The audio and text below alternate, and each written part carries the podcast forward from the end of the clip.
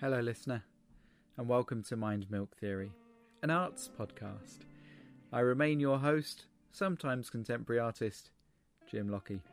We've had a short hiatus in this series on Beowulf, but I'm looking forward to getting to today's episode because it's about kennings. A kenning is a particular form of compound word which combines two ideas to describe a person, animal, or object.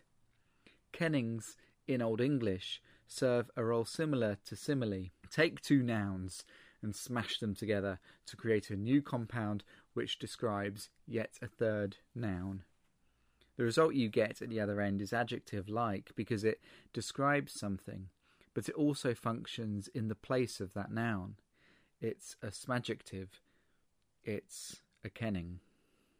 The word kenning comes from the Old Norse verb ath kenna, which means to describe or to understand, and could be thought of as a tightly compacted metaphor or even a micro riddle.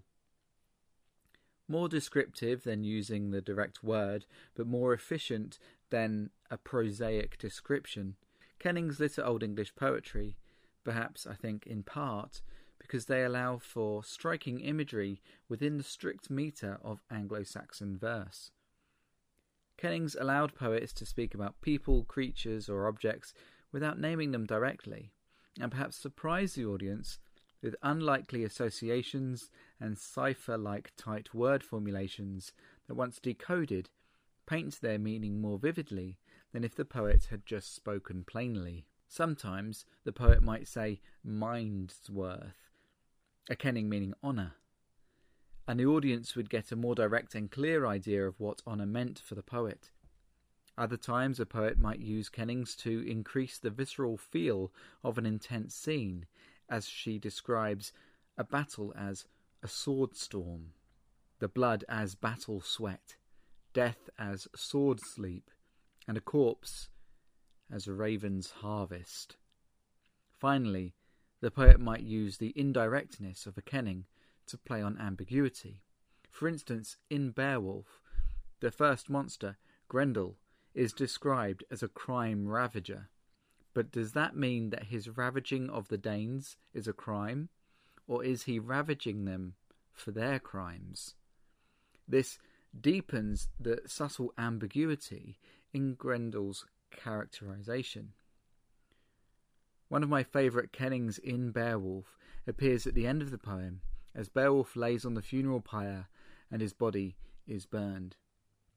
We get this line Flames wrought havoc in the hot bone house, burning it to the core. Bone house here, meaning Beowulf's body, and perhaps more specifically, the house like cage of his chest cavity as the flames consume him to the very heart. It is the evocative clarity of kennings that give the direct address of the Beowulf poem its power, its ability to produce images so completely and efficiently through these little compound phrases. Though not completely dead, the kenning has lost out in popularity to more expanded forms of description. Phrases like ankle biter, bean counter, and pencil pusher are sometimes put forward as examples of modern kennings, but bite, count, push, these are all verbs. A kenning is a compound made of two nouns. A couch potato or arm candy are more appropriate examples. The idea of a lazy and lethargic person emerges in the middle of that Venn diagram of couch and potato. What separates Old English kennings from their modern counterparts, however, is their frequency and the imagination employed in creating them. So maybe we should see it as a challenge to start making more original kennings of our own, to find the poetry that emerges from the combination of unlikely references to describe our world as we find it. For instance, if you wanted to describe the product of thought or sustenance for new ideas, you could use the kenning mind milk. Hey, that's the name of the show! Thanks for listening, everyone. Don't forget to subscribe and leave a review if you liked it.